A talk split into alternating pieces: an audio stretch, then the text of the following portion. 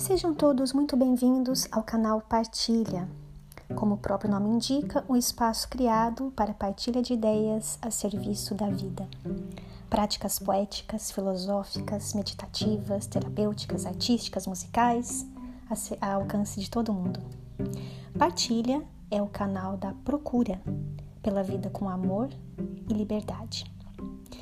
E na partilha de hoje eu gostaria de dividir com vocês duas leituras que eu venho desenvolvendo muito lentamente, porque nós temos tempo, a leitura de dois autores franceses, para variar um pouquinho, e que me lembram ingredientes essenciais para minha vida.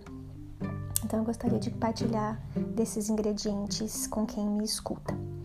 Um dos autores é um escritor e pensador do século 17, bastante atual, inclusive, chamado Duc de la Rochefoucauld. Uma das obras mais conhecidas do La Rochefoucauld se chama Reflexões ou Sentenças e Máximas Morais. Como eu conheci o La Rochefoucauld? Assistindo aos vídeos da maravilhosa Rita Von Hunt. Quem não conhece Rita Von Hunt, eu vou colocar aqui na descrição do canal o seu nome. Vá até YouTube ou vá às demais plataformas e assista vídeos uh, da Rita Von Hunt, sempre muito inspiradores e sempre nos movendo a descobertas de pensadores, escritores, artistas. Então, eu descobri La Rochefoucauld com a Rita Von Hunt. E o outro autor que eu gostaria de partilhar com vocês, eu já falei dele aqui no canal, é o Edgar Morin, que dá a altura dos seus 90 anos, que se encontra aqui, felizmente, é, é, podemos é, assistir também palestras, é, entrevistas e ter acesso a, ao, ao, legado do Edgar Morin, eu me vale da sua obra Os Sete Saberes Necessários à Educação do Futuro. Como eu conheci o Edgar Morin?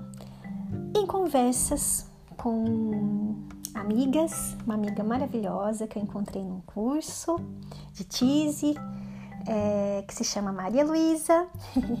Ela me falou, já, já, já tinha o prazer de ter ouvido falar sobre Edgar Morin, mas não na obra Os Sete Saberes Necessários à Educação do Futuro. Então, é, as caminhadas pela internet, as conversas é, profícuas com os amigos sempre nos conduzem a revelações maravilhosas e saborosas e instigantes. Vou à leitura do La Rochefoucauld, primeiramente para falar do primeiro ingrediente, que engloba alguns outros ingredientes nas nossas, nas nossas vidas. Vamos lá. As paixões são os únicos oradores que sempre convencem. O homem mais simples, que tem paixão, convence melhor que aquele que é o mais eloquente, mas que dela é destituído reflitamos sobre esse ingrediente fundamental e essencial que é a paixão, né? Como a, a paixão ela tem a capacidade de convencer, né? Então, quando nós nos envolvemos apaixonadamente com um determinado assunto, ou quando nós nos envolvemos apaixonadamente é, para que um projeto é, da nossa vida se realize, é, como nós podemos nos valer deste orador convincente que é a paixão.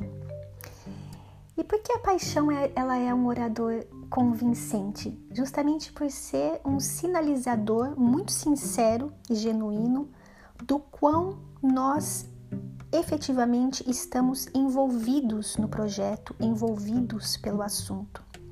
E a paixão ela vem nos lembrar é, como nós podemos realizar os nossos projetos de maneira saborosa e verdadeira, refletindo sobre o fato de também sermos capazes de realizar os nossos projetos pura e simplesmente no automático, né?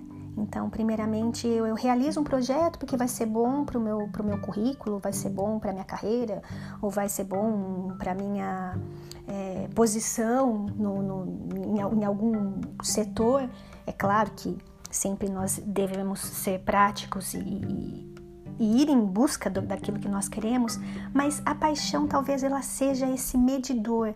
Eu faço porque eu tenho que fazer, porque eu tenho que cumprir tabela, porque eu tô apertada ali no play e, e como um autômato ou um grande robô, eu faço porque é interessante. Eu, eu sirvo a um fim é, que, que não aquele que, que, que advoga pelo meu próprio envolvimento apaixonado com o assunto.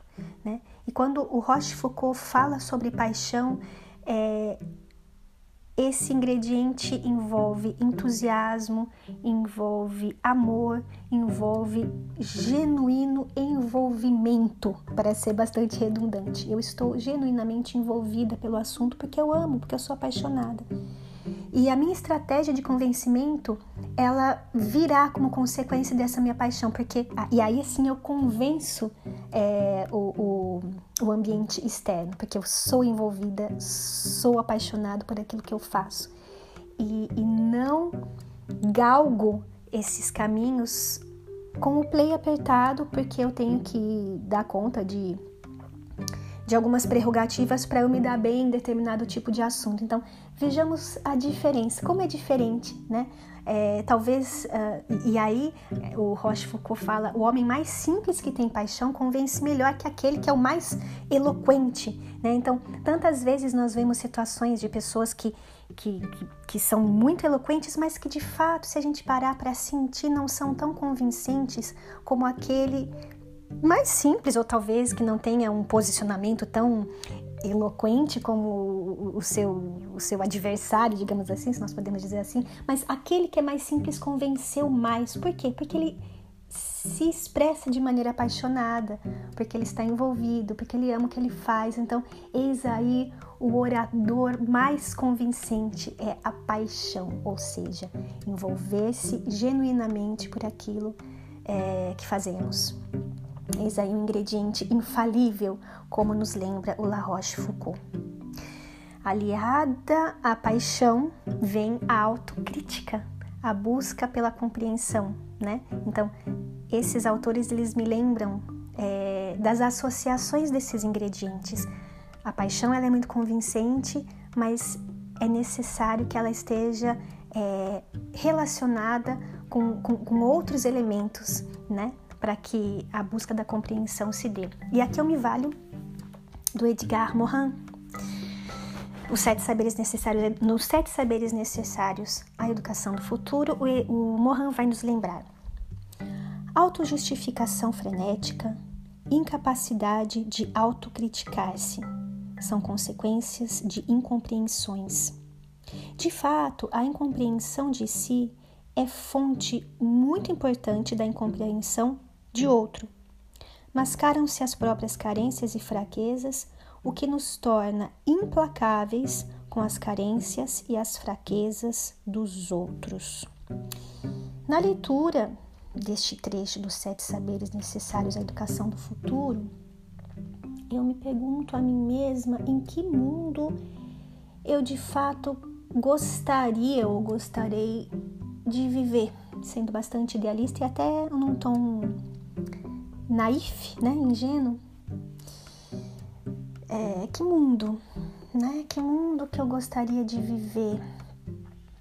É, se pensarmos nesse fator das incompreensões e, e das compreensões, né? Então, eu gostaria de viver num mundo em que a busca pela compreensão de si se dê de maneira apaixonada, genuína francamente envolvida. Né? E, e, para que isso se dê, é, é, é, é faz-se necessário que nós é, procuremos um caminho oposto àquele da autojustificação frenética. Eu me autojustifico eu não tenho a capacidade, ou pouco me, me valho da capacidade de me autocriticar. Eu pura e simplesmente sou uma apaixonada por aquilo que faço e, e, e faço prevalecer e preponderar as minhas vontades.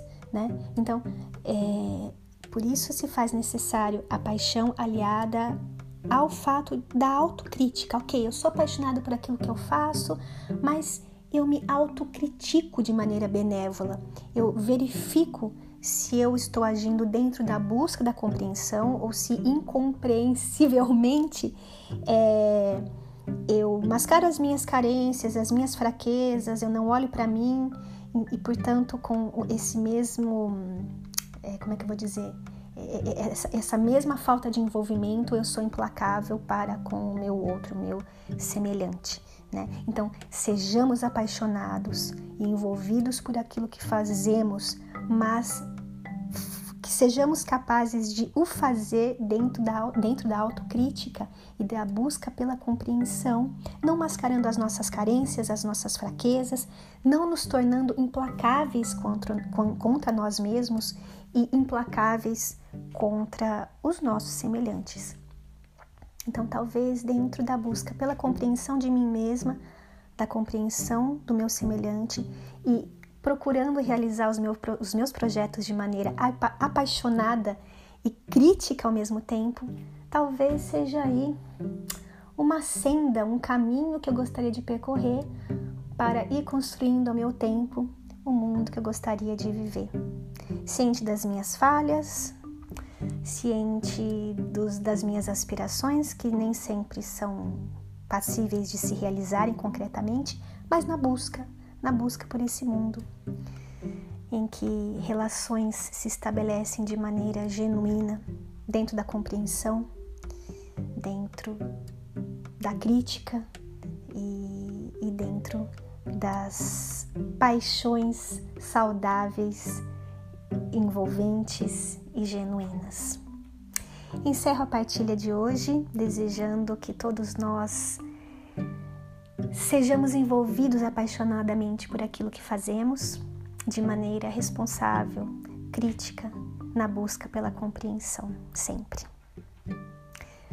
Estarei feliz por reencontrá-los numa próxima partilha. Até lá!